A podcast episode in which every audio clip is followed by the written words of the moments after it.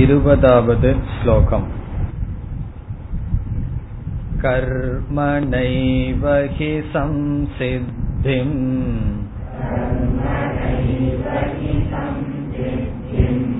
ஆஸ்திதா ஜனகாதயஹ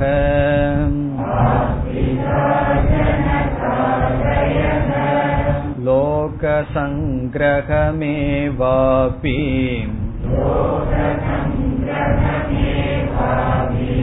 சம்பஷ்யன் கர்த்துமர்ஹசி.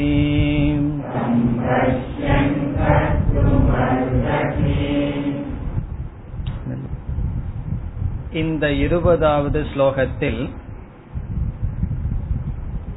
கர்மயோகம் செய்கின்ற விஷயத்தில் உதாரணம் கூறப்பட்டு, ஏன் அர்ஜுனன் கர்மயோகம் செய்ய வேண்டும் என்று வேறொரு காரணத்தை பகவான் கூறுகின்றார்.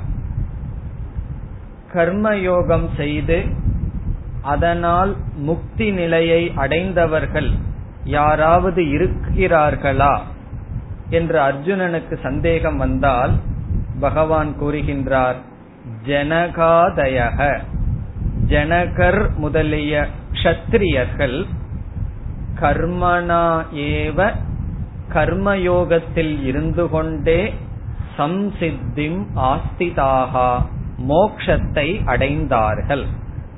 ஜனகர், அஸ்வபதி போன்ற அரசர்கள் கர்மயோகத்தில் இருந்து கொண்டே, அதனுடைய பொருள் சந்நியாச ஆசிரமத்துக்கு செல்லாமல் அவர்களுடைய கடமையை செய்து கொண்டே சம்சித்தியை, மோக்ஷத்தை அடைந்தார்கள். பிறகு இரண்டாவது வரியில் பகவான் கூறுகிறார், லோக சங்கிரகம் ஏவ அபி சம்பஷ்யன். லோக சங்கிரகத்துக்காக என்றால் உலக நன்மைக்காக கர்ம கர்த்தும் அர்ஹசி, நீ கர்மயோகம் செய்ய வேண்டும், கடமையில் இருக்க வேண்டும். சென்ற வகுப்பில் பார்த்தோம், யார் கர்மயோகம் செய்ய வேண்டும் என்றால் யாருக்கு அஞ்ஞானம் இருக்கின்றதோ, அதே சமயத்தில் சித்தசுத்தி இல்லாமல் சித்தசுத்தியை விரும்புகிறார்களோ அவர்கள் கர்மயோகம் செய்ய வேண்டும். ஆத்மாவை பற்றிய ஞானமில்லை, ஞானத்தை அடைய வேண்டும் என்ற விருப்பம் இருக்கிறது, மன தூய்மை இல்லை, அவர்கள் கர்மயோகம் செய்ய வேண்டும்.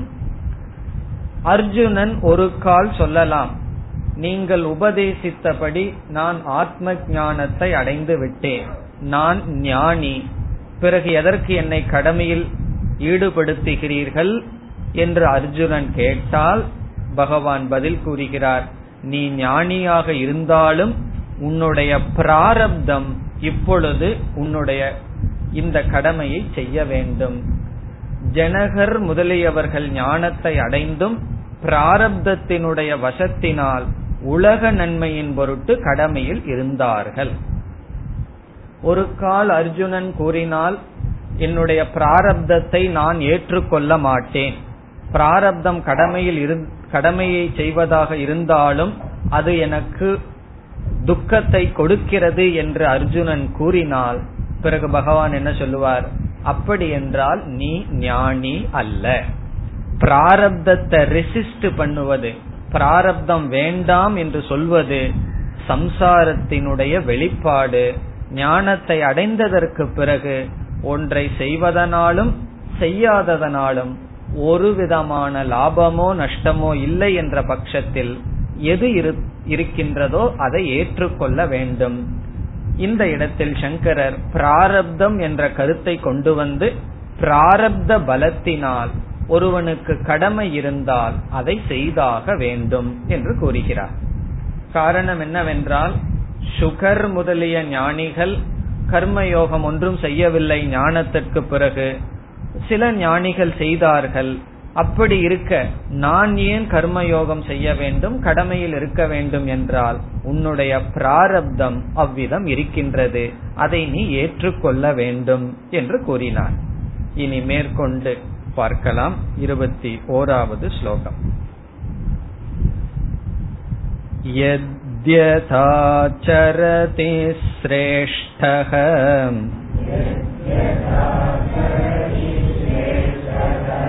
தத்ததே வேதரோ ஜனஹ.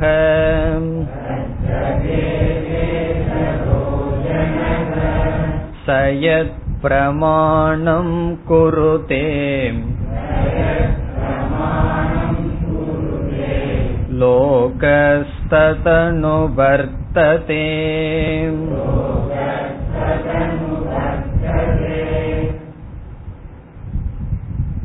இந்த ஸ்லோகத்தில் லோக சங்கிரகம் எதற்காக செய்ய வேண்டும், யார் செய்ய வேண்டும் என்று பதில் கூறுகிறார். லோக சங்கிரகம் என்றால் உலக நன்மைக்காக கடமைகளை செய்தல். ஞானத்தை அடைந்ததற்கு பிறகும் ஒன்றை செய்வதனால் ஒரு பலனும் இல்லை என்ற நிலைக்கு வந்ததற்கு பிறகும் எதற்காக கிமர்த்தம் லோக சங்கிரகம் கர்த்தவ்யம், உலகத்தினுடைய நன்மையின் பொருட்டு எதற்கு காரியம் செய்ய வேண்டும். ஒரு திருடன் சொல்லலாம், நானும் லோக சங்கிரகத்துக்காகத்தான் என்னுடைய காரியத்தை செய்து கொண்டு இருக்கின்றேன் என்று. அதனால் அடுத்த கேள்வி, யார் செய்ய முடியும்? ஒருவர் வந்து நல்ல சித்த அசுத்தியோட இருந்து கொண்டு நான் உலக நன்மைக்காக கடமையை செய்துட்டு இருக்கேன்னு சொன்னா, அவர் உலக நன்மைக்காக செய்யவில்லை, அவருடைய சித்த சுத்திக்காக செய்கிறார். ஆகவே யார் உலக நன்மைக்காக காரியத்தை செய்ய முடியும், எதற்காக லோக சங்கிரகம் தேவை என்ற கருத்து இங்கு வருகின்றது. இதை புரிந்து கொள்வதற்கு முன் ஒரு மனிதனுடைய வாழ்க்கையில் இருக்கின்ற லட்சியம் ஸ்ரேயஸ் பிரேயஸ் என்று பிரிக்கப்படுகிறது. ஸ்ரேயஸ் என்றால் மோக்ஷம், பிரேயஸ் என்றால் இன்பம். ஸ்ரேயஸ் என்பதை தமிழில் நன்மை என்றும் பிரேயஸ் என்பதை இன்பம் என்றும் பிரிக்கலாம். இரண்டு விதமான கோல், இரண்டு விதமான லட்சியம் இருக்கின்றது. ஒன்று இன்பத்தை நாடுதல், இனி ஒன்று மோட்சத்தை நாடுதல். இன்பத்தை நாடுதலை அர்த்த காமம் என்று சொல்லலாம், நன்மையை நாடுதலை மோட்சம் என்று சொல்லலாம். நமக்கு தெரிந்த புருஷார்த்தம்ங்கிற கருத்தில் தர்மார்த்த காம மோட்சத்தில் அர்த்தம்னா செக்யூரிட்டி, வாழ்க்கைக்கு தேவையான பொருளை நாடுதல், இன்பத்தை கொடுக்கின்ற பொருளை நாடுதல், அது ஒரு விதமான நோக்கு அல்லது ஒரு விதமான லட்சியம். பிறகு மோட்சத்தை அடைதல் இரண்டு இரண்டாவதான லட்சியம். இந்த இரண்டு லட்சியத்திற்கும் பொதுவாக இருக்கின்றது தர்மம் என்பது. தர்மம் நேர்மை ஒழுக்கம். தர்மம் என்பது தார்மீக ஜீவனம். தர்மம்னா தர்மப்படியான வாழ்க்கை, தர்மப்படி வாழ்தல் என்பது இந்த இரண்டுக்கும் பொதுவானது. இதுல நமக்கு சந்தேகம் வரலாம், மோட்சத்துக்கு போறதுக்கு வேணா நேர்மையா வாழ்ந்துடலாம், அர்த்த காமத்துக்கு இன்பத்தை அடையிறதுக்கு எப்படி நேர்மையா வாழலாம் என்றால், சாஸ்திரப்படி ஒருவன் தர்மமாக இருந்தால்தான் அவனுக்கு புண்ணியம் வரும், புண்ணியத்தினுடைய பலனினால் தான் நல்ல சரீரம் சூழ்நிலைகள் போகத்திற்கான பொருளும் கிடைக்கும். ஒருவன் அந்த சூழ்நிலையிலிருந்து பாபத்தை செய்தால் அதனுடைய பலனை பிறகு அவன் அனுபவிப்பான். ஒருவன் வந்து சுகத்தை அனுபவிக்கிறான்னா அதற்கு முன் அல்லது ஏதோ ஒரு ஜென்மத்திலேயாவது அவன் புண்ணியத்தை செய்திருக்க வேண்டும். புண்ணியத்தினுடைய பலன்தான் சுகம். இவ்விதத்தில் சுகத்தை அனுபவிக்க புண்ணியம் காரணம், புண்ணியத்தை கொடுக்க தார்மீகமான ஜீவனம் தர்மம் தான் காரணம். இதே தர்மமான வாழ்க்கை மோட்சத்துக்கும் ஆதாரமாக இருக்கின்றது. ஆகவே இரண்டு விதமான லட்சியத்துக்கு ஆரம்பம் என்னன்னா, ஒன்று தர்மம். தர்மம் தான் இரண்டுக்கும் பொதுவானது. தர்மம் பொதுவானது என்றால் இரண்டு கோல், இரண்டு விதமான சாத்தியத்துக்கு எப்படி பயன்படுகிறது என்றால், இந்த தர்மத்தை சுகத்துக்காக பயன்படுத்தினால் புண்ணியமும் போகமும், இந்த தர்மத்தை சித்த சுத்திக்காக பயன்படுத்தினால் மோட்சமும் நமக்கு கிடைக்கும். பாவனையில் வேறுபாடே தவிர தர்மத்தில் வேறுபாடு கிடையாது. உதாரணமாக தானம் செய்வது என்பது ஒரு விதமான தர்மம். இதை எனக்கு புண்ணியம் வேண்டும் சுகம் வேண்டும்னு காமியமா செய்யலாம், புண்ணியம் கண்டிப்பாக கிடைக்கும். எனக்கு புண்ணியமும் வேண்டாம் சுகமும் வேண்டாம், மன தூய்மை வரட்டும், மன விஷா மனம் விஷாலத்தை அடையட்டும் என்று செய்தால் அது மோட்சத்திற்கு பயன்படும். அதே போல சத்தியம் சொல்லுதல், எளிமையாக வாழ்தல், எப்படிப்பட்ட தார்மீக வாழ்க்கையை எடுத்துக்கொண்டு இதனால சுகம் வேண்டும்னு வாங்கலாம், இதனால சித்த சுத்தியையும் வாங்கலாம். இப்பொழுது என்ன சித்திக்கின்றது? தர்மம்தான் முதல் படி, பொதுவான படி. இனி அடுத்த கேள்வி, இதுதான் தர்மம், இப்படி வாழ்வதுதான் தார்மீக வாழ்க்கை என்று எதனுடைய அடிப்படையில் நிச்சயம் செய்வது என்பது அடுத்த கேள்வி. தார்மீகமான வாழ்க்கை முறைதான் எதை கொடுக்கின்றது? புண்ணியத்தையோ சித்த சுத்தியையோ கொடுக்கின்றது. இனி இதுதான் தர்மம் என்று எப்படி நிச்சயம் செய்தல் என்றால், நம்முடைய ராகத்வேஷத்தினுடைய அடிப்படையில் நிச்சயம் செய்ய முடியாது. எது செய்ய தோன்றுகிறதோ அது தர்மம், எது செய்ய வேண்டாம் என்று தோன்றுகிறதோ அது அதர்மம்னு வச்சுக்கலாமோ? அப்படி வச்சா என்ன ஆகிறது? நம்மளே மாத்திட்டு இருப்போம். கொஞ்ச நாள்ல ஒரு நாள் வரைக்கும் இதை செய்யலான்னு தோணும், அது தர்மம் ஆயிரும். பிறகு நமக்கு மாற்றம் வந்த உடனே தர்மத்துல மாற்றம் வந்துடும். இவ்விதத்தில் நம்முடைய ராகத்வேஷங்கள், விருப்பு வெறுப்புகள் தர்மத்தை நிர்ணயம் செய்யாது. அப்படி என்றால் எது தர்மத்தை நிர்ணயம் செய்யும்? இதுதான் தார்மீக ஜீவனம், தர்மப்படியான வாழ்க்கை என்ற விஷயத்தில் எது பிரமாணம்? பிரமாணம்னா அத்தாட்சி. யாரு வந்து சொல்வது இது தர்மம் இது அதர்மம்? அத பகவான் இங்கு கூறுகின்றார். தர்ம அதர்ம விஷயத்தில் மூன்று பிரமாணங்கள் இருக்கின்றது. இதுதான் தர்மம் இதுதான் அதர்மம் என்கின்ற விஷயத்தில், அல்லது அதை நிச்சயம் செய்ய நமக்கு மூன்று கருவிகள், பிரமாணம்னா இன்ஸ்ட்ருமெண்ட், கருவிகள் இருக்கின்றது. முதல் முக்கியமான அடிப்படையான கருவி வந்து ஸ்ருதிஹி அல்லது வேதம். வேதம்தான் முதல் பிரமாணம், பிரதான பிரமாணம், முக்கியமான அல்லது முதலில் நிற்கின்ற பிரமாணம். பிரமாணம்னா இன்ஸ்ட்ருமெண்ட், கருவி. குறிப்பாக வேதம்னு நாம சொல்லும் பொழுது வேதத்தினுடைய முதல் பகுதி கர்மகாண்டம், பூர்வ பாகம். என்ன உபனிஷத்துல தர்மத்தை பற்றிய டாபிக் இல்லை, தர்மத்தை பத்தி பேசலைங்கிறத விட தர்மம் எதுன்னு நிர்ணயிக்கிற பகுதி அல்ல, அது மோட்சம் என்ன பிரம்மன் என்னன்னு நிர்ணயிக்கின்ற பகுதி. ஆகவே உபனிஷத்தை விடுத்து வேதத்தினுடைய முதல் பகுதி கர்மகாண்டமானது இது தர்மம் இது அதர்மம் என்று நிர்ணயிக்கின்ற கருவி பிரமாணம் ஸ்ருதி அல்லது வேதம், முதல் பிரமாணம். இரண்டாவது ஸ்மிருதிஹி.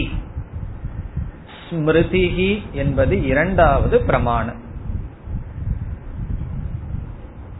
ஸ்மிருதி என்றால் வேதத்தில் சொல்லப்பட்ட தர்ம அதர்மங்களை மனதில் நினைத்து ரிஷிகளால் எழுதப்பட்ட கிரந்தங்கள். ஸ்மிருதி என்றால் நினைத்து எழுதுவது. வேதத்துல சொன்ன கருத்தையே சற்று விளக்குவதற்காக வந்த கிரந்தங்கள், ரிஷிகள் எழுதிய நூல்கள், ஒரு காலத்தில் தோன்றிய நூல்கள். பல ஸ்மிருதிகள் இருக்கின்றது. மனு ஸ்மிருதி முதல் கொண்டு மகாபாரதம் ராமாயணம் அனைத்தும் ஸ்மிருதிகள். ஒரு ஞானி ஒரு வார்த்தையை எழுதியிருந்தா அது ஸ்மிருதி. இந்த ஸ்மிருதிக்கு மூலம் என்ன என்றால் வேதம். என்னுடைய மனசுல தோன்றியதை நான் எழுதுறேன்னு சொன்னா அது ஸ்மிருதி அல்ல. வேதத்துல சொன்னதை நினைச்சு எழுதுனா அது ஸ்மிருதி. வேதத்தில் சத்தியம் வத என்ற ஒரு வாக்கியம் இருக்கு. ஹரிச்சந்திரனுடைய கதை நம்ம படிக்கிறோம். அது என்னன்னா அந்த ஒரு வித ஒரு வேல்யூ ஒரு தர்மத்தை விளக்க வந்த ஸ்மிருதி.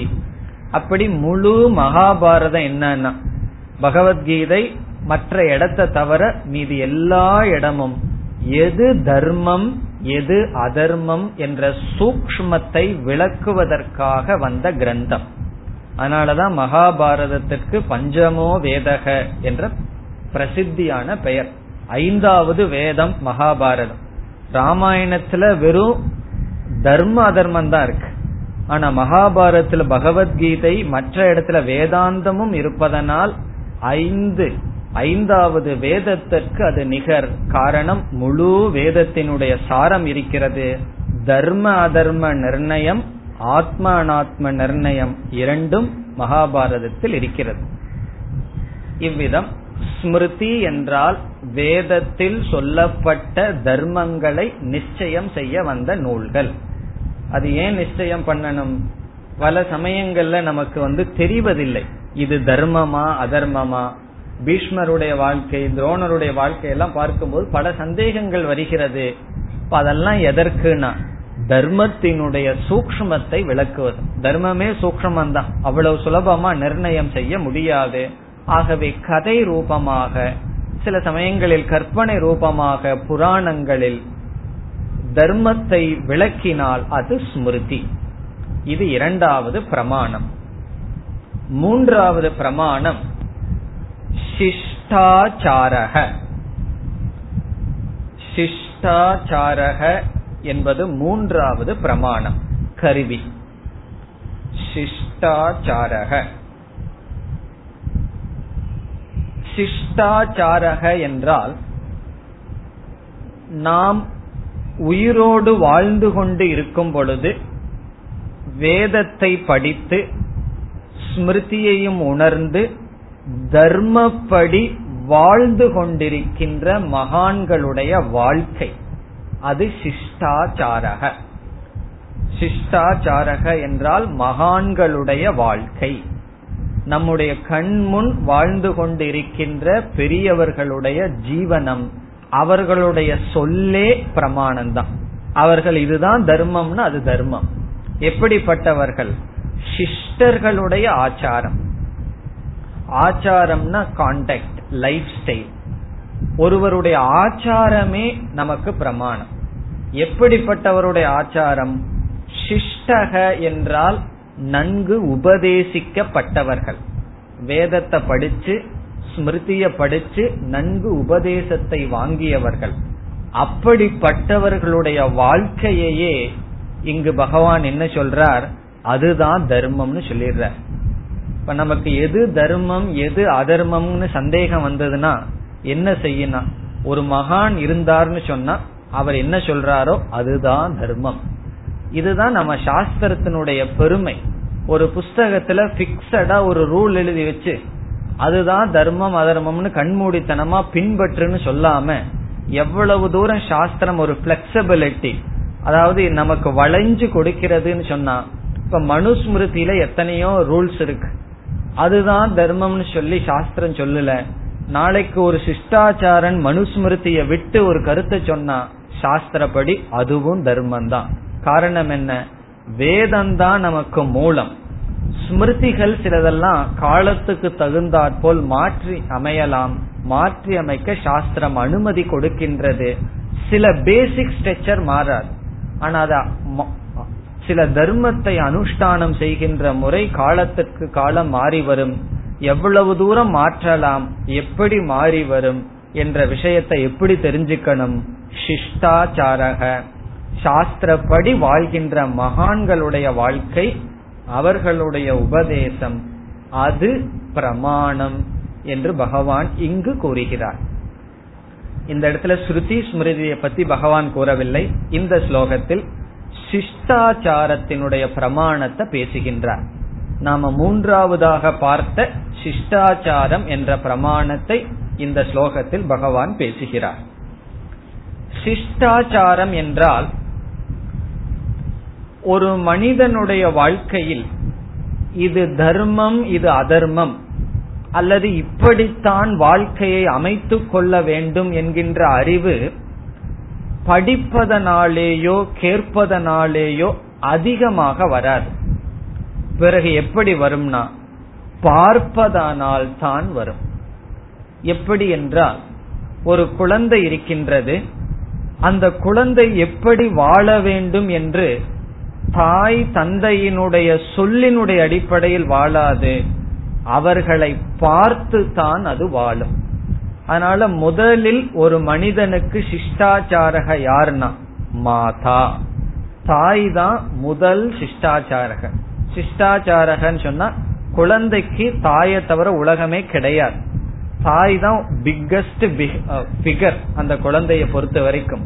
அது தாய் என்ன செய்கிறாளோ அதைத்தான் குழந்தை திருப்பி செய்யுமே தவிர, தாய் என்ன சொல்றாளோ தந்தை என்ன சொல்றாரோ அதை அது கேட்காது. இப்ப சிஷ்டாச்சாரகன்னு சொன்னா லைஃப் ஸ்டைல், வாழ்க்கை முறை. அதுவே முதலில் நமக்கு தர்ம அதர்மத்தை அல்லது வாழ்க்கை முறையை நிர்ணயிக்கும் கருவியாக இருக்கிறது. இனி அடுத்த ஹீரோ குழந்தைக்கு யாருன்னா தந்தை, தந்தையினுடைய வாழ்க்கை. அடுத்தது தாய்க்கு அடுத்த ஒரு உலகத்தை குழந்தை பார்ப்பது தந்தை. அதற்கு அடுத்தது யாருன்னு சொன்னா ஆசிரியர்கள். இப்ப தாய், மாதா, பிதா, குரு, இந்த மூவரும் தான் ஒரு குழந்தையினுடைய வளர்ச்சியில் சிஷ்டாச்சாரர்களாக இருக்கிறார்கள். அதற்கு பிறகுதான் நண்பர்கள், உலகம், லீடர், அரசன் எல்லாம் அதற்கு பிறகு வருகின்றது. அதனாலதான் ஒரு குழந்தை தவறு செய்கிறது எல்லாம் குழந்தைய குறை சொல்வார்கள். அது நல்லதை படிக்கிறது இல்லைன்னு சொல்லுவார்கள். அது எங்கிருந்து அந்த நல்லதை படிக்காத புஸ்தகம் குழந்தை கிடைக்குதுன்னா வீட்லயே இருக்கு. வீட்டுல பெரியவர்கள் வாங்கி வைத்திருக்கிறார்கள். குழந்தை நல்ல சீனையே பார்க்கறது இல்லைன்னு சொல்கிறார்கள். அதற்கு எப்படி சந்தர்ப்பம் கிடைக்குதுன்னா பெரியவர்கள் பார்க்கிறார்கள், அதை பார்க்க. குழந்தை சின்ன வயசுல இருந்தே சிகரெட்டோட வாழ்க்கையை ஆரம்பிக்கிறான்னா அவன் பார்க்கறான், அவங்க அப்பா ஊதுவத்தியோட ஆரம்பிக்கிறார், அதனால குழந்தையும் அதுதான் வாழ்க்கைன்னு சொல்லி ஆரம்பிக்கின்றது. அப்படி என்னைக்குமே கீழ் கீழ் இருப்பவர்கள் ஒரு தவறு செய்தால் அந்த தவறு இப்படி இப்படி ஒரு தப்பு செய்யலான்னு எப்படி தெரிகிறது, அது மற்றவர்களை பார்த்து தான் தெரிகின்றது. அதனால என்னைக்குமே ஆடியோவை விட வீடியோ தான் நல்லா ஒர்க் ஆகும். இப்ப எல்லாம் ரேடியோ எல்லாம் எங்க இருக்கு, சும்மா வீட்டுல ஒரு மூலையில இருக்கும். ஏன்னா டிவி வந்ததுக்கு அப்புறம் யாரு ரேடியோ கேட்டுட்டு இருப்பார்கள்? வீடியோ வந்தாச்சுன்னா ஆடியோவுக்கு வேலை இல்லை. ஏதோ சில பேரு கேசட்டு கேட்பார்கள், அது வேணா யூஸா இருந்துட்டு இருக்கேன்னா அது ஒன்னும் வீடியோல வரல.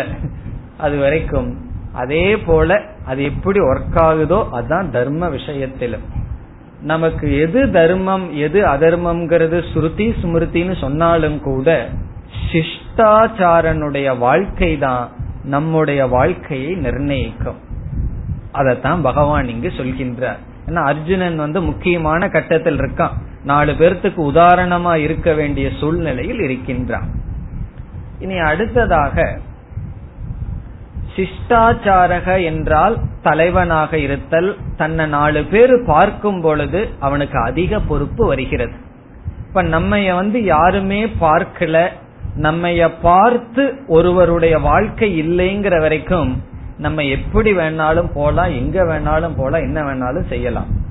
நம்மைய பார்த்து ஒருவர் சிலது தெரிந்து கொள்ள வேண்டும் என்கின்ற பொறுப்பு ஒருவருக்கு வந்துடுதுன்னு வச்சுக்கோமே, குறிப்பா அம்மா அப்பா குழந்தையினுடைய அடிப்படையில், பிறகு ஆசிரியர்கள் அல்லது அரசன், தலைவன், இப்படிப்பட்டவர்களுக்கு அதிக பொறுப்பு இருக்கின்றது, அதிக ரெஸ்பான்சிபிலிட்டி இருக்கின்றது. அதைத்தான் இங்கு பகவான் கூற விரும்புகின்றார். நீ ஒரு க்ஷத்திரியனாக இருக்கின்றாய், தலைவனாக இருக்கின்றாய், உன்னை பார்த்து மற்றவர்கள் தெரிந்து கொள்ள வேண்டிய சூழ்நிலையில் இருக்கின்ற காரணத்தினால் உனக்கு விருப்பம் இருக்கிறதோ இல்லையோ சில கடமைகளை நீ செய்ய வேண்டும். நமக்கெல்லாம் பூஜை பண்றதுக்கோ மற்றதுக்கோ கொஞ்சம் விருப்பம் இல்லாட்டியும் கூட வீட்டுல இருக்கிற வரைக்கும் என்ன பண்ணணும், சிஷ்டாச்சாரர்களாக இருக்கும் வரை நாம் விருப்பம் இருக்கோ இல்லையோ சில கடமைகளை செய்துதான் ஆக வேண்டும். நம்முடைய விருப்பு வெறுப்பு வேறு. நம்ம வந்து நாலு பேர்த்தினுடைய கண் நம் மீது படும் பொழுது நமக்கு பொறுப்பு அதிகரிக்கின்றது. அதுக்கு ஒரு உதாரணம் சாமிஜி அவர்களுடைய வாழ்க்கையிலிருந்து சொன்னார். அவர் வந்து ரிஷிகேஷுக்கெல்லாம் தனியா போயிட்டு இருக்கும் பொழுது, ஸ்டூடெண்டா இருக்கும் போது எங்காவது மலையில ஏறணும்னா ஏதாவது ஒரு ஷார்ட்கட் இருந்ததுன்னா, கரடு முரடான பாதை இருந்ததுன்னா அதுல ஏறி ஓடுவாராம். அப்படி செஞ்சுட்டு இருந்தார். அதற்கு பிறகு அவர் இங்கிருந்து கேம்புக்கு மாணவர்கள் எல்லாம் கூட்டிட்டு போனார். அங்க வசிஷ்ட குகைன்னெல்லாம் ரெண்டு இடங்கள் இருக்கு. அங்க போகும்போது பழைய சுபாவத்துல எது ஷார்ட்கட்டோ கரடு முரடான பாதையோ அதுல இவர் ஏற ஆரம்பிச்சார். உடனே மக்கள் எல்லாம் என்ன பண்ணார்கள், சிஷ்யர்கள் குருவை விடமாட்டார்கள், சாமி எங்க போறாரோ அவர்கள் எல்லாம் பின்னாடி வயசானவர்கள் போய் எல்லாம் உளுந்து எந்திரித்தார்கள். அப்ப பார்த்தார், நான் மட்டும் போறதா இருந்தா எந்த பாதையில வேணாலும் எப்படி வேணாலும் போலாம், என்னை பார்த்து நாலு பேர் பின்பற்றுகிறார்கள் என்றால் அவர்களுக்கு என்ன பாதை உகந்ததோ அதுலதான் நம்ம போகணும். நமக்கு இதுல போறதுக்கு விருப்பம் இருந்தாலும் எது முறையான பாதையோ, எதுல வந்தா மற்றவர்களுக்கு இடையூறு இல்லையோ அதுல போகணும்னு சொல்லி கூறினார்கள். இதுதான் சிஷ்டாச்சாரர்களுடைய ரெஸ்பான்சிபிலிட்டி. அதிக பொறுப்பு என்னன்னா, நம்ம யாருமே பார்க்கல அப்படின்னா ரொம்ப சௌகரியம், என்ன வேணாலும் பண்ணலாம். நம்மை ஒருவர் பார்க்கிறார்கள், பார்க்கிறார்கள்னா பார்த்து நம்முடைய வாழ்க்கையை உதாரணமாக சிலர் கொள்கிறார்கள்னு சொன்னா, சில விஷயங்கள் நமக்கு விருப்பம் இருக்கோ இல்லையோ அவர்களின் பொருட்டு நாம் சில கடமைகளை செய்தாக வேண்டும்.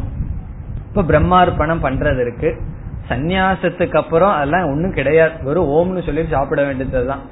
ஆனால் நாலு சிஷ்யர்கள் இருக்கும் பொழுது என்ன செய்யணும், யாரும் இல்லை அப்படின்னா எடுத்து சாப்பிட்டுலாம். காரணம் என்ன, எல்லா நேரத்திலயும் பகவானை தான் நினைச்சிட்டு இருக்கோம், என்ன வித்தியாசம்.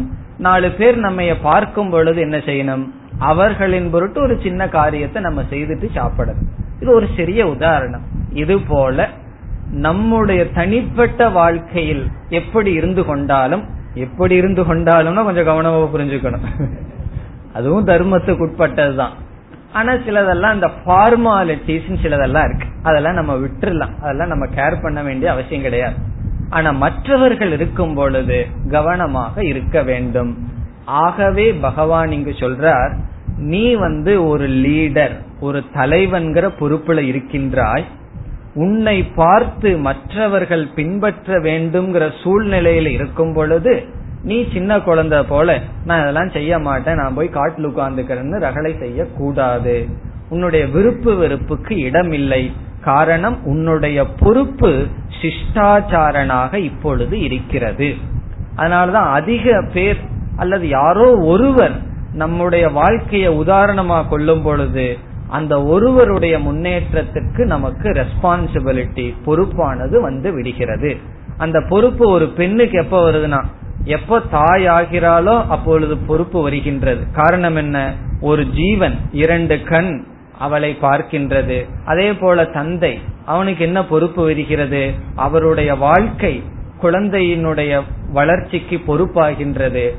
ஆசிரியருக்கு அதிக பொறுப்பு இருக்கின்றது. காரணம் என்ன, ஸ்கூலுக்கு வர்ற குழந்தைகள்லாம் வெறும் டீச்சர்னா அது ஒரு பெரிய ஹீரோ போல அந்த குழந்தைகள் பார்க்கின்றது. ஆகவே பொறுப்புகள் அதிகமாக இருக்கின்றது. அதிக சிஷ்டாச்சார பொறுப்பு யாருக்குன்னா டீச்சர், யார் உபதேசம் செய்கிறார்களோ அவர்களுக்கு அதிக பொறுப்பு இருக்கின்றது. காரணம் என்ன, உபதேசம் மட்டும் செய்தா போதாது, அவர்களுடைய வாழ்க்கையே உபதேசமாக அமைய வேண்டும்.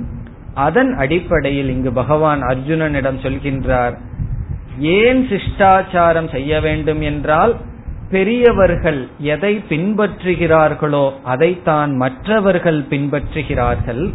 அவர்கள் எது தர்மம் என்று நிர்ணயம் செய்கிறார்களோ அதைத்தான் மற்றவர்கள் பின்பற்றுகிறார்கள். ஆகவே உனக்கு அதிக பொறுப்பு இருக்கின்றது. நீ உலக நன்மையின் பொருட்டு கர்மயோகத்தை செய்துதான் ஆக வேண்டும். அர்ஜுனனுக்கு சான்ஸே இல்லை, நீ உன்னுடைய கடமையை செய்துதான் ஆக வேண்டும்னு எவ்வளவு தூரம் பகவான் எவ்வளவு கோணத்தில் வலியுறுத்தி பேசி வருகிறார்கள் என்பதை நாம் பார்க்கின்றோம். இனி ஸ்லோகத்திற்குள் செல்லலாம். யத் யத் ஆச்சரதி ஸ்ரேஷ்டஹ. ஸ்ரேஷ்டஹ என்றால் சிஷ்டாச்சாரஹ, லீடர், பெரியவர்கள், மேலானவர்கள்.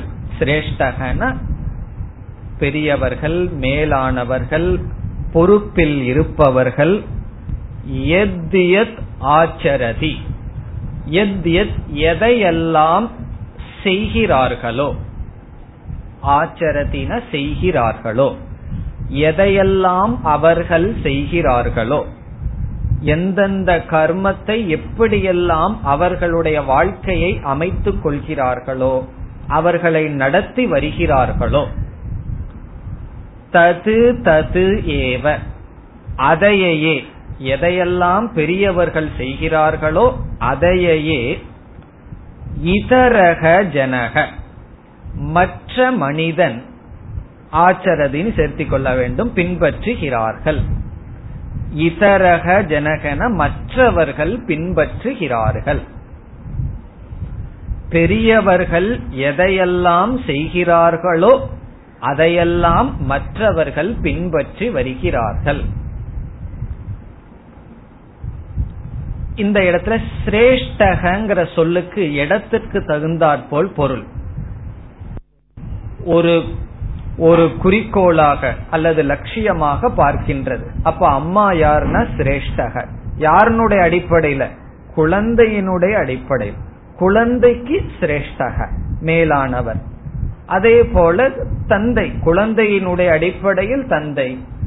இவ்விதத்தில் யாரெல்லாம் நம்மை பார்த்து நம்முடைய வாழ்க்கையை ஒரு பிரமாணமாக கொள்கிறார்களோ அவர்களுக்கு நாம் சிரேஷ்டகர். மற்றவங்களுக்கு நாம அல்பனா இருக்கலாம். இவர் வீட்டுல அப்பா வந்து குழந்தைக்கு சிரேஷ்டன், ஆபீஸ்ல போய் மேனேஜருக்கு அல்பனா இருக்கலாம், அது வேற பிரச்சனை. மேனேஜர் அவருக்கு சிரேஷ்டன். அவர் யாரெல்லாம் தன்னை பார்த்து பழகுகிறார்களோ, வாழ்க்கை முறையை நம்மிடமிருந்து யார் கற்றுக்கொள்கிறார்களோ அவர்களுக்கு நாம் சிரேஷ்டர்கள். அப்படி பார்த்தா எல்லோருமே ஏதோ ஒரு விதத்துல யாருக்காவது சிரேஷ்டர்களா இருந்துதான் தீருவோம். அவர்கள் எதையெல்லாம் செய்கிறார்களோ, இப்போ ஒரு அப்பா காலையில் எந்திரிச்சுன்னே சிகரெட்டோட ஆரம்பிச்சாருன்னா அந்த குழந்தை என்ன பண்ணும்? அந்த ஆஸ்ட்ரல இருந்து தான் அதுவும் ஆரம்பிக்கும், அதனுடைய வாழ்க்கை முறையை ஆரம்பிக்கும். அவர் ஒரு பக்தி பூர்வமாக இருந்து அறிவு பூர்வமாக வாழ்க்கையை வாழ்ந்தா குழந்தை அப்படி வாழ்க்கையை ஆரம்பிக்கும். அப்படி இருந்தே சிலதெல்லாம் மாறி போச்சேன்னு உதாரணம் கிட்ட சொல்லக்கூடாது, அதுக்கெல்லாம் வேற காரணம் இருக்கு. பொதுவா நம்ம சொல்றோம். இப்படி சொன்ன உடனே நாங்கெல்லாம் நல்லா தான் இருந்தோம், ஒரு பையன் ஒழுங்கா இருக்கான், இனி ஒரு பையன் அப்படி இல்லையா, அதுக்கு என்ன சொல்றீங்கலாம் என்கிட்ட கேட்க கூடாது. உதாரணமாக சொல்லப்படுகிறது, பொதுவாக சொல்லப்படுகின்றது. அந்தந்த ஜீவர்களுக்குன்னு சில வாசனைகள் இருக்குமே, அதெல்லாம் நம்ம ஒன்னும் செய்ய முடியாது. பொதுவாக எது வாழ்க்கை முறைன்னு சொன்னா பெரியவர்கள் எதை செய்கிறார்களோ அது வாழ்க்கை முறை.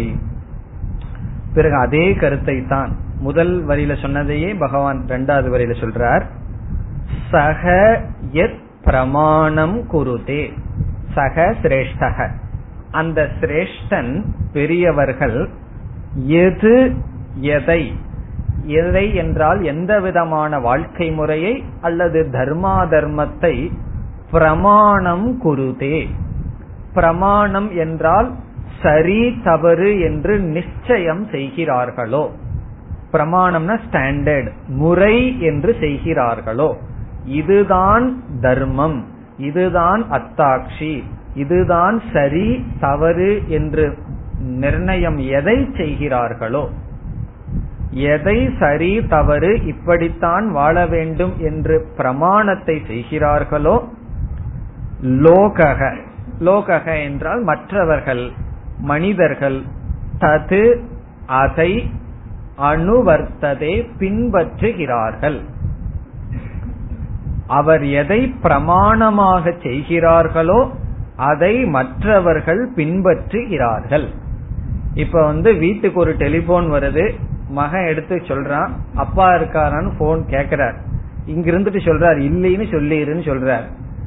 சக எது பிரமாணம் குருதே, இவர் வந்து சொல்றார் அப்பா, அப்பா இருந்துட்டு என்ன சொல்றார் மகன்கிட்ட, நான் இல்லைன்னு நீ சொல் அப்படின்னு சொல்றார்.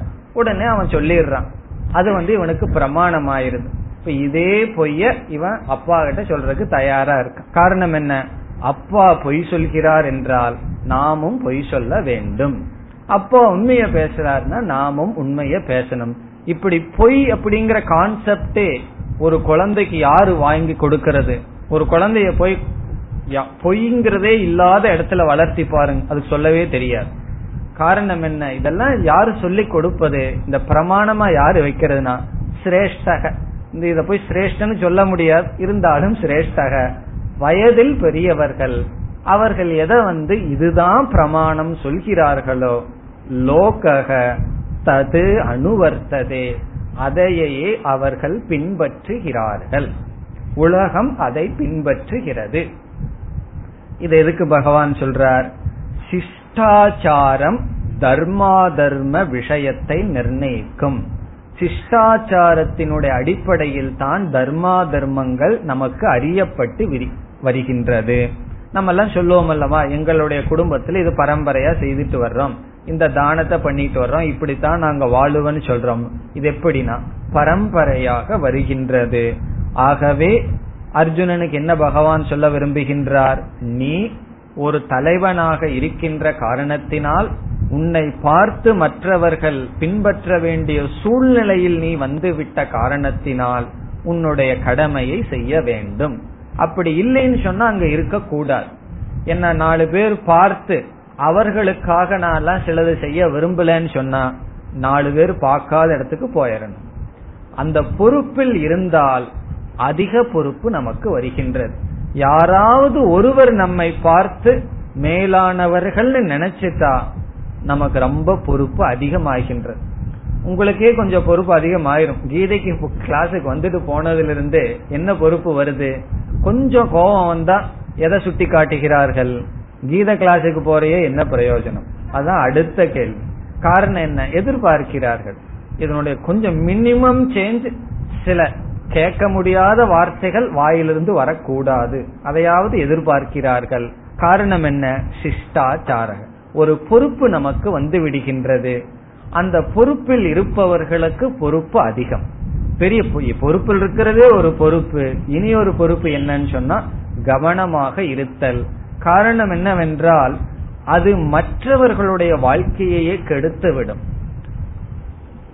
ஸ்ரத்தை எப்பொழுது வரும் என்றால் எப்பொழுது தர்மத்தை ஒருவரிடம் பார்க்கிறோமோ அப்பதான் ஸ்ரத்த வரும்.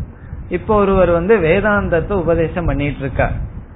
வேதாந்தத்துல ஸ்ரத்தை ஒருவருக்கு வரணும்னு சொன்னா வேதாந்தத்தை எந்த அளவுக்கு உபதேசம் பண்றாரோ அதில் முடிந்த அளவு அவர் பின்பற்றி உபதேசம் பண்ணி இருந்தா கேட்கின்ற மாணவர்களுடைய மனதுல என்ன வரும்? ஒரு ஸ்ரத்த வந்து மீண்டும் அந்த சாஸ்திரம் கீதை உபனிஷத் படிக்க தோண்டும். இவர் பேசுறது ஒண்ணு வாழ்க்கை ஒண்ணு முழுமையா வேறுபட்டு இருந்தால் என்ன பிரச்சனை வரும்னு சொன்னா அது அவருக்கு கஷ்டத்தை கொடுக்கறதுங்கிறது வேற, பின்பற்றுபவர்களுக்கு இந்த சாஸ்திரத்திலேயே வெறுப்பு வந்துவிடும். இப்ப எப்படிப்பட்ட ஒரு டேமேஜ் அவங்களுக்கு வருகின்றது?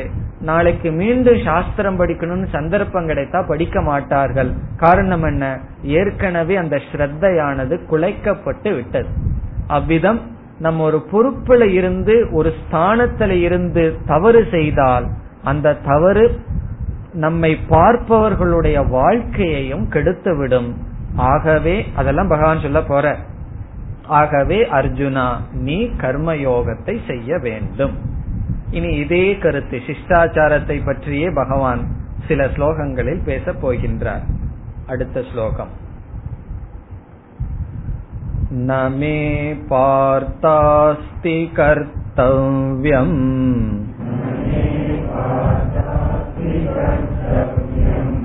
த்ரிஷு லோகேஷு கிஞ்சன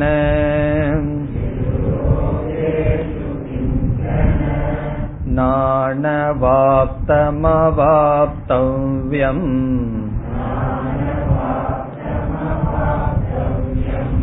வர்த்த ஏவ ச கர்மணி.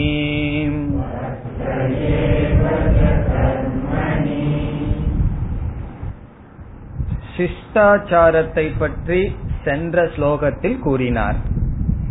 இங்கு சிஷ்டாச்சாரர்கள் ஒருவரை பகவான் உதாரணமாக கூறுகின்றார். திருஷ்டாந்தம் சொல்லப்படுகிறது. அர்ஜுனன் கேட்கலாம், நீங்க யாராவது எனக்கு உதாரணமா சொல்லுங்க, யாரு சிஷ்டாச்சாரன், யாருடைய வாழ்க்கையை நான் பின்பற்றுவது என்றால் பகவான் தேடி தேடி பார்த்தார் யார சொல்லலான்னு சொல்லி, கடைசியில யார சொல்கின்றார்? தன்னையே சொல்கின்றார். நான் தான்ப்பா உதாரணம் என்று கூறுகின்றார் பகவான். பகவானும் கூட அகங்காரம் இருக்கும்னு கேட்க கூடாது.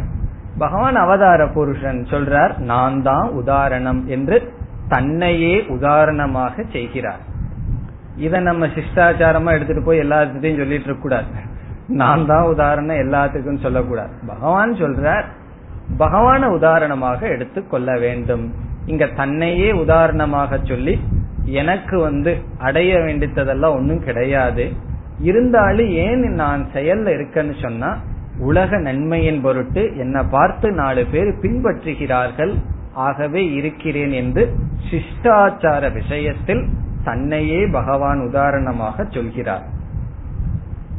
ஸ்லோகம் நமே பார்த்தாஸ்தி கர்த்தவ்யம். பார்த்த அழைக்கின்றார், ஹே அர்ஜுனா, ஹே பார்த்த, மே என்றால் எனக்கு, கர்த்தவ்யம் நாஸ்தி, மே எனக்கு கர்த்தவ்யம் செய்ய வேண்டியது, நாஸ்தி கிடையாது, எனக்கு ஒரு டியூட்டியும் கிடையாதுன்னு சொல்றார் பகவான். எனக்கு செய்ய வேண்டிய கடமைன்னு ஒண்ணு கிடையாது. எங்க கிடையாது? இந்த லோகத்திலயா? அல்லது இந்த லோகத்துல வேணா உங்களுக்கு இல்லைன்னு சொல்லலாம், மேலு லோகத்துல போனா உங்களுக்கு ஏதாவது இருக்குமோ? த்ரிஷு லோகேஷு, மூன்று லோகத்திலும் சொல்ற. மூன்று லோகத்திலேனா எல்லா லோகத்திலையும் அர்த்தம். எந்த லோகத்திலையும் எனக்கு கடமைங்கிறது ஒன்று கிடையாது. கிஞ்சன, கிஞ்சன கொஞ்சம் கூட கிடையாது. கிஞ்சனங்கிறத கர்த்தவியம்ங்கிறதோட சேர்த்திக்கிறோம். ஏதாவது கொஞ்சமாவது இருக்குமான்னா கொஞ்சம் கூட கிடையாது. சில பேர் எனக்கு ஒரு டியூட்டி இல்லைன்னு முதல்ல சொல்லிடுவார்கள், பிறகு அப்படியே ஒவ்வொன்னா சொல்லுவார்கள், எனக்கு இது மட்டும் செஞ்சு முடிக்கணும், அது மட்டும் செய்து முடிக்கணும். முதல்ல ஒண்ணு இல்லைன்னு சொல்லிடுறது, அதுக்கப்புறம் அப்படியே கொஞ்சம் கொஞ்சமா சேர்த்திக்கிறது. நான் நைட்ல ஒண்ணுமே சாப்பிட மாட்டேன்னு சொல்லிட்டு சும்மா ரெண்டு ஆப்பிள் மட்டும் சாப்பிடுவேன், அதுக்கப்புறம் ஒரு டம்ளர் வாழை ஒரு டம்ளர் பால் குடிப்பேன், அதுக்கப்புறம் ரெண்டு வாழைப்பழம் அது சாப்பிடுவேன், அது இந்த நேந்திர வாழைப்பழம் கேரளாவில் இருக்குமே அவ்வளவு சாப்பிடுவேன். இது முதல்ல ஒண்ணு இல்லைன்னு சொல்லிடுறது, அதுக்கப்புறம் கொஞ்சம் கொஞ்சமா சேர்த்திட்டு வர்றது. அதெல்லாம் என்ன? அப்படி இல்ல, கர்த்தவியம்னா கிஞ்சன கொஞ்சம் கூட கிடையாதுன்னு சொல்ற, ஒரு செயலும் கிடையாது. பிறகு எனக்கு எதுக்கு தேரோட்டியா வந்தேன்னு அர்ஜுனன் கேட்கலாம். அதுக்குதான் பகவான் சொல்றார், அதான் சிஷ்டாச்சாரக, எனக்கு ஒரு கடமையும் கிடையாது, இருந்தாலும் நான் செயலில் இருக்கின்றேன். காரணம் என்ன? உலகத்தினுடைய நன்மையின் பொருட்டு. கிஞ்சன கொஞ்சம் கூட கர்த்தவியம் செய்து முடிக்க வேண்டும் என்பது நாஸ்தி கிடையாது. ஏன் கிடையாதுன்னு ரெண்டாவது வரையில சொல்றார். நம்மளும் சொல்லிடலாம் அல்லவா, எனக்கு ஒண்ணுமே செய்ய வேண்டியது இல்லைன்னு சொல்றது சுலபம் அல்லவா? இரண்டாவது வரையில காரணம் சொல்றாரு, இப்படி நான் இருக்கின்ற காரணத்தினால் கர்த்தவியம் நாஸ்தி. கர்த்தவியம்னா செய்ய வேண்டியது கிடையாது. இப்ப எப்ப நமக்கு செய்ய வேண்டியது கிடையாது? இரண்டாவது வரி, ந அனவாப்தம் அவாப்தவ்யம். அவாப்தவ்யம்ங்கிற வார்த்தை எடுத்துக்குவோம். அவாப்தவ்யம் என்றால் அடைய வேண்டியது, பிராப்தவ்யம் அர்த்தம். அவாப்தவ்யம் என்றால் பிராப்தவ்யம், என்னால் அடைய வேண்டியது என்ற ஒன்று, அது எதுவாக வேணாலும் இருக்கலாம்.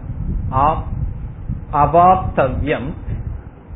பிறகு முதல்ல இருக்கிற நாவை விட்டுட்டு அனவாப்தம்ங்கிற வார்த்தை எடுத்துக்கலாம். அனவாப்தம் என்றால் அடையப்படவில்லை. அவாப்தவ்யம்னா அடையப்பட வேண்டியது, அனவாப்தம் அடையப்படவில்லை என்பது ந இல்லை. பகவான் புரியுற மாதிரி பேசுறாரா?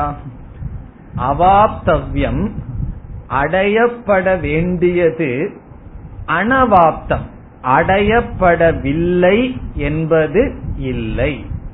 அதனுடைய அர்த்தம் என்ன? கிருத கிருத்தியாக, அனைத்தையும் நான் அடைந்தவன். அவாப்தவ்யம் பிராப்தவ்யம் அடைய வேண்டியது என்பது, அனவாப்தம் அடையப்படவில்லை. அனவாப்தம்னா ஐ ஹவ் நாட் அட்டைன்ட், அடையப்படவில்லை. What is to be attained?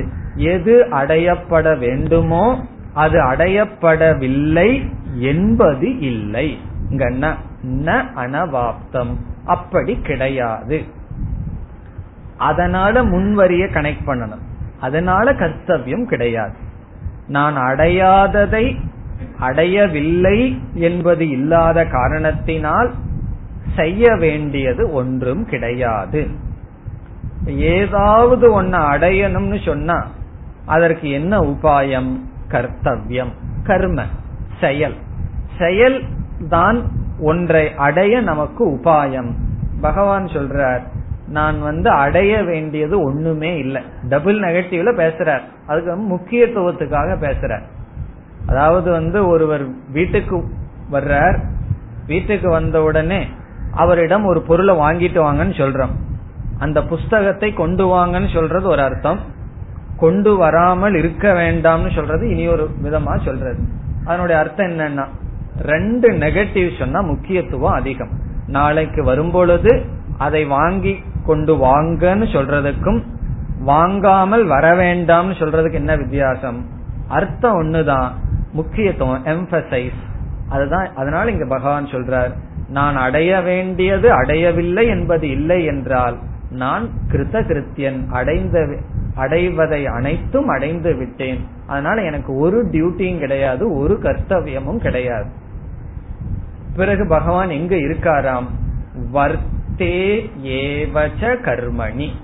அத பிரிச்சு படிச்சா வர்த்தே, வர்த்தே என்றால் இருக்கின்றேன். அகம் வர்த்தே, நான் இருக்கின்றேன். நான் எதுல இருக்கின்றேன்?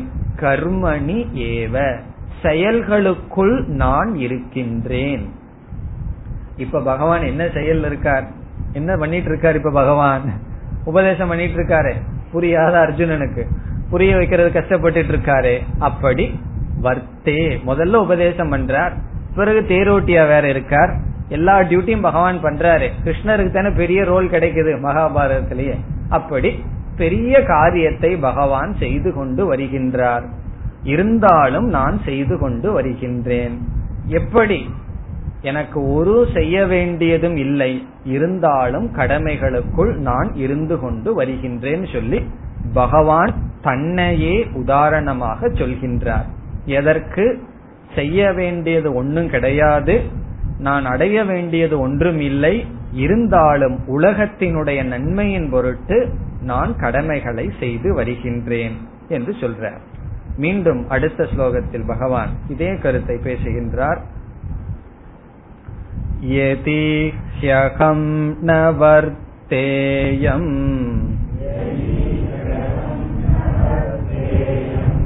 ஜாது கர்மண்யதந்த்ரிதஹ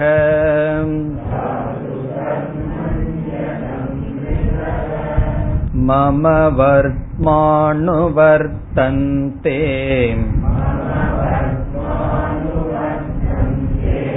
மனுஷ்யாः பார்த்த சர்வசஹ.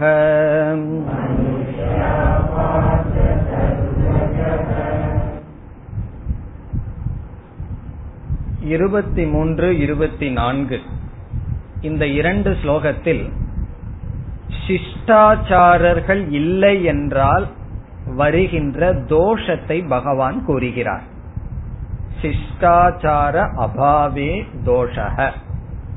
சிஷ்டாச்சாரன் இல்லை என்றால் என்ன ஏற்படும் என்று பகவான் சொல்கின்றார். விளைவு என்ன? தர்மப்படி வாழ்றவர்களே இந்த உலகத்துல இல்லைன்னா என்ன ஆகும் அப்படின்னு பகவான் சொல்றார். சில பேர்த்துக்கு சந்தேகம், இந்த உலகத்துல தர்மப்படி வாழ்றவர்கள் இல்லைன்னு முடிவு பண்ணியே வச்சிருக்கார்கள். அவர்கள் பார்க்கல, அதனால முடிவு செய்து வைத்துள்ளார்கள். அப்படி கிடையாது, வாழ்கின்றவர்கள் இருக்கிறார்கள். நம்ம அதர்மமே வாழ்ந்துட்டு இருக்கோம், அதனால அதர்மப்படி மக்களையே சந்திச்சுட்டு இருக்கோம். எப்படி தர்மப்படியான மக்களை பார்ப்போம்? ஏதோ கொஞ்சம் தர்மம் பண்ணா அந்த தர்ம ஆத்மாக்களை பார்க்கலாம். ஆகவே இங்க பகவான் சொல்றார், தர்மப்படி வாழ்றவர்கள் இல்லை என்றால், சிஷ்டாச்சாரர்கள் இல்லை என்றால் இந்த உலகத்தினுடைய கதி என்னன்னு சொல்றார். அதாவது யாருக்கெல்லாம் ஞானம் வந்து பக்குவம் அடைஞ்சாங்களோ அவங்க எல்லாம் ஹிமாலயில போய் உட்கார்ந்துட்டாங்கன்னு வச்சுக்கோமே, சமுதாயத்துக்குள்ளேயே கிடையாது. இப்ப சமுதாயத்துக்குள்ள என்ன இருக்கும்னா, அங்க இருக்கிற மிருகங்கள் போல சமுதாயத்துக்குள்ள மிருகங்கள் தான் இருக்கும். நல்லவர்கள் எல்லாம் விட்டுட்டு சென்று விடுகிறார்கள் சொன்னா நிலை என்ன, அதை பகவான் சொல்றார். இப்ப இங்க சிஷ்டாச்சாரனை யார பகவான் சொன்னார்? தன்னை சொல்லி இருக்கார். அதனால தன்னையே பகவான் சொல்றார். ஒரு கால் நான் என்னுடைய கடமைகளை செய்யாமல் இருந்தால், கடமைகள் ஒண்ணு கிடையாது, நான் செயலில் ஈடுபடாமல் இருந்தால் என்ன விளைவு ஏற்படும் என்று இங்கு பகவான் சொல்றார். ஏன்னா அர்ஜுனன் சொல்லலாம், இதற்கு முன் ஸ்லோகத்துல பகவான் சொன்னார், எனக்கு ஒரு விதமான கடமையும் இல்ல, இருந்தாலும் நான் கர்மத்துல இருந்தேன்னு சொன்ன உடனே அர்ஜுனன் கேட்கலாம், நீங்களும் எதுக்கு கடமையை செய்யணுங்க, ரெண்டு பேரும் சேர்ந்து காட்டுக்கு போயிடலாமே, நீங்களும் கடமையை செய்ய வேண்டாம், நீங்க கடமையை செய்யறதுன்னு தான் என்னையும் கடமையை செய்ய சொல்கிறீர்கள், நம்ம ரெண்டு பேரும் செய்யாம இருந்துருவோமே என்று அர்ஜுனன் பகவானை எடுத்துக்கொண்டு சென்று விடலாம். அதுக்கு பகவான் பதில் சொல்றார், அப்படி அல்ல, ஒரு கால் சிஷ்டாச்சாரர்கள் இந்த உலகத்தில் இல்லை என்றால், இங்கு நான் சிஷ்டாச்சாரன் இல்லை என்றால் என்ன ஏற்படும் சொல்றார். ஏதி ஒரு கால், ஏதி என்றால் ஒரு கால், ஹி அகம் நான், நான் கிருஷ்ணனாகின்ற நான், ந வர்த்தேயம் செய்யவில்லை என்றால், வர்த்தேயம்னா நான் இல்லை என்றால், இல்லை என்றால்னா கர்மத்துக்குள் நான் இல்லை என்றால், உலகத்தில் இருந்து கடமைகளை நான் செய்யவில்லை என்றால், மற்றவர்களுக்கு உதாரணமாக என்னுடைய வாழ்க்கையை அமைத்துக் கொள்ளவில்லை என்றால், எதி ந வர்த்தேயம். ஜாது என்றால் எப்பொழுதும், எல்லா நேரத்திலும், ஜாது கர்மணி செயலில், கர்மணி செயலில், ஜாது கர்மணினா எல்லா காலத்திலும் செயலில், ந வர்த்தேயம் நான் இல்லை என்றால், செயலில் நான் ஈடுபடவில்லை என்றால். எப்படின்னு மீண்டும் சொல்றார், அதந்திருதக, அதந்திருதக என்றால் முழுமையாக சோம்பல் இல்லாமல் அர்த்தம். அதந்திருதகன அனலசக சன், ஆலசியம்னா சோம்பல் அல்லது கேர்லெஸ்னஸ், இதெல்லாம் செய்யாட்டி என்ன அப்படின்னு சொல்லி ஒரு கவனக்குறைவோடு இல்ல, கவனக்குறைவோடு இருக்க இருப்பது, அப்படி இல்லாமல். அதந்திரதகன ஃபுல்லா ஆக்டிவ்லி அர்த்தம், கவனக்குறைவு இல்லாமல், சோம்பல் இல்லாமல், எல்லா காலத்துக்குள்ளும் கர்மத்தில் நான் இல்லை என்றால், என்னுடைய கடமை என்று நான் இந்த உலகத்தில் இருந்து செய்யாமல் இருந்தேன் என்றால் என்ன ஆகும்? பகவான் மகாபாரத்தில் எத்தனையோ காரியத்தை செய்யறார், பல இடங்கள்ல வந்து தான் தானே உதாரணமாக இருந்து காட்டுகின்றார். அதெல்லாம் நம்ம மகாபாரதம் டிவியில பார்த்ததுனால தெரியும், கிருஷ்ணர் எல்லாம் என்னென்ன பண்ணியிருக்காருன்னு சொல்லு. ஒரு இடத்துல என்ன செய்தார்? பாத பூஜை பண்றார், செருப்பையெல்லாம் வாங்கி வைக்கிற வேலையெல்லாம் பகவான் பண்றார். இதெல்லாம் என்னன்னா சிஷ்டாச்சாரக, இப்படித்தான் நம்ம வாழ்க்கை வாழணும் என்று பகவானை காட்டி வாழ்ந்து காட்டுகின்றார். அப்படி நான் காட்டவில்லை என்றால், இரண்டாவது வரியில விளைவ சொல்ற, மம வர்த்தும என்னுடைய பாதையை, வர்த்தும என்றால் மார்கக, மம வர்த்ம என்றால் என்னுடைய பாதையை, அனுவர்த்தந்தே பின்பற்றுவார்கள். இப்ப பகவானுடைய பாதை என்ன? முதல் வரியில சொன்ன கற்பனை, பகவான் அப்படி செய்யல, நான் நான் கர்மத்தில் இல்லாமல் இருந்தால், நான் எல்லாத்தையும் விட்டுட்டு உதாசீனமாக இருந்தால், அந்த பாதையை, மம வர்த்தமன்னு சொன்னா நான் எதை செய்யறனோ அதையே, என்னுடைய பாதைனா பகவான் என்ன செய்யறாரோ அதைத்தான் பின்பற்றுவார்கள். நான் செயலில் ஈடுபடாமல் இருந்தால் அந்த என்னுடைய பாதையை மனுஷ்யாக அனுவர்த்தந்தே மனிதர்கள் பின்பற்றுவார்கள். மனுஷ்யாகனா மற்ற மனிதர்கள் அதை பின்பற்றுவார்கள். மம என்றால் என்னுடைய, வர்த்ம என்றால் பாதை மார்க்கம், அனுவர்த்தந்தே பின்பற்றுவார்கள். நான் எதை செய்கிறேனோ அதை பின்பற்றுவார்கள். பார்த்த ஹே அர்ஜுன, சர்வசக எல்லா விதத்திலும், முழுமையாக, கிருஷ்ணரை உதாரணமாக காட்டி பின்பற்றுவார்கள். அதனாலதான் ஒரு பெரியவர் ஒரு சிறிய தவறு செய்தால் பின்னாடி வர்றவங்க என்ன செய்கிறார்கள், அதை உதாரணமா வச்சுக்கிறார்கள். அவர் எவ்வளவோ நல்லது பண்ணியிருப்பார், அதை உதாரணமா எடுத்துக்கொள்ள மாட்டார்கள். ஒரு சின்ன தப்பு இருந்ததுன்னு வச்சுக்கோமே, உடனே அதை உதாரணமா சொல்லி அவர் மட்டும் அப்படி செய்யறாரே அதனால நானும் செய்வேன், அவர் இப்படி செய்கிறார் ஆகவே நானும் செய்வேன்னு சொல்லி சர்வசக முழுமையாக என்னையே உதாரணமாக கொண்டு மற்றவர்கள் என்னுடைய வாழ்க்கையை பின்பற்றி விடுவார்கள். அதனுடைய விளைவு என்னன்னு அடுத்த ஸ்லோகத்துல மீண்டும் சொல்லுவார். அதனால அவர்களுக்கே அது நாசத்தை விளைவிக்குன்னு சொல்ல போற. அதனால பகவானுக்கு ஒரு லாபமோ நஷ்டமோ கிடையாது, மற்றவர்கள் ஜீவராசிகள் நாசத்தை அடைவார்னு அடுத்த ஸ்லோகத்தில் சொல்லுவார். இப்ப இங்க வந்து கர்மத்துக்கு ரெண்டு அடைமொழி சொன்னார். ஜாது அதந்திரதகன்னு சொல்றார். சோம்பல் இல்லாமல் எப்பொழுதும் நான் கர்மத்தில் ஈடுபடவில்லை என்றால் சொல்லி பகவான் சொல்லியிருக்கார். இப்ப கர்மத்தை எப்ப தியாகம் செய்யலான்னு சொன்னா, அல்லது ஒரு ஒருவன் கர்மத்தை எப்ப விடுவான்னு சொன்னா, சோம்பல்னாலதான் பல சமயத்துல நம்ம விட்டுறோம். நம்ம வந்து பல கடமைகளை செய்யாதது காரணம் என்ன, எத்தனையோ கடமைகள் இருக்கு, லெட்டர் எழுதுறது முதல் கொண்டு நமக்கு எத்தனையோ டியூட்டிஸ் இருக்கு, நம்ம ஏன் செய்யாம இருக்கோம்னா ஒரே ஒரு காரணம், அந்த செயல் செய்யறதுனால வர்ற பெயின் வர்ற கஷ்டம், சோம்பலினால் பல சமயத்தில் நம்முடைய கடமைகளை நாம் செய்வதில்லை. நம்மளே நம்ம ஒத்துக்குவோமா, நான் சோம்பேறித்தனத்தினாலதான் அதை செய்யாம இருக்கேன்னு ஒத்துக்க மாட்டோம். அதனால நம்மளுக்கு தான் புத்தி இருக்கே, அந்த புத்திய பயன்படுத்தி ஏதாவது ஒரு காரணத்தை சொல்லி இதனால நான் செய்யல, அப்புறம் செய்துக்கலாம், இப்ப அவசியம் இல்லைன்னு சொல்லி நம்ம புத்தி நம்மையே ஏமாற்றி கொண்டு வருகிறது. அதை நீக்கிறதுக்கு தான் அதந்திரதகன்னு சொல்ற. நமக்கு எது கடமையோ அதை கண்டிப்பாக செய்தாக வேண்டும். அப்படி நம்ம கடமைய விடுறோம் அப்படின்னு சொன்னா அது பலஹீனத்தினால், தாமச தியாகம் அல்லது ராஜச தியாகம். பதினெட்டாவது அத்தியாயத்தை சொல்லுவார். தியாகத்தையே பகவான் மூணா பிரிச்சு இதெல்லாம் ராஜச தாமச தியாகம். அந்த தியாகத்தினுடைய பலன் நமக்கு வராது. தியாகம் பண்ணியிருப்போம், தியாகத்தினுடைய பலன் ஏன் வராதுன்னு சொன்னா அந்த தியாகம் தாமசம் ராஜசம், அது சரியான தியாகம் அல்ல. பிறகு எப்பொழுது கர்மத்தை விடலாம்னா ஞான பலாத், ஞானத்தினால கர்மத்தை கடமைகளை விடலாம். அந்த ஞானம் ஞானம் வர்ற வரைக்கும், ஞானத்தினுடைய பலம் வர்ற வரைக்கும் நாம் கர்மத்தை விடக்கூடாது. கர்மத்தை விட்டுட்டோம் அப்படின்னா பெரிய ஒரு லாஸ் வரப்போகுது. அத அடுத்த ஸ்லோகத்துல சொல்ல போற. கர்மத்தினால என்ன விதமான நஷ்டம் வரும்னு பிறகு வரும். ஆனா இங்க என்னன்னா சிஷ்டாச்சாரன் எப்படி வாழ்கிறார்களோ அதைத்தான் பின்பற்றுவார்கள் மற்ற மனிதர்கள்.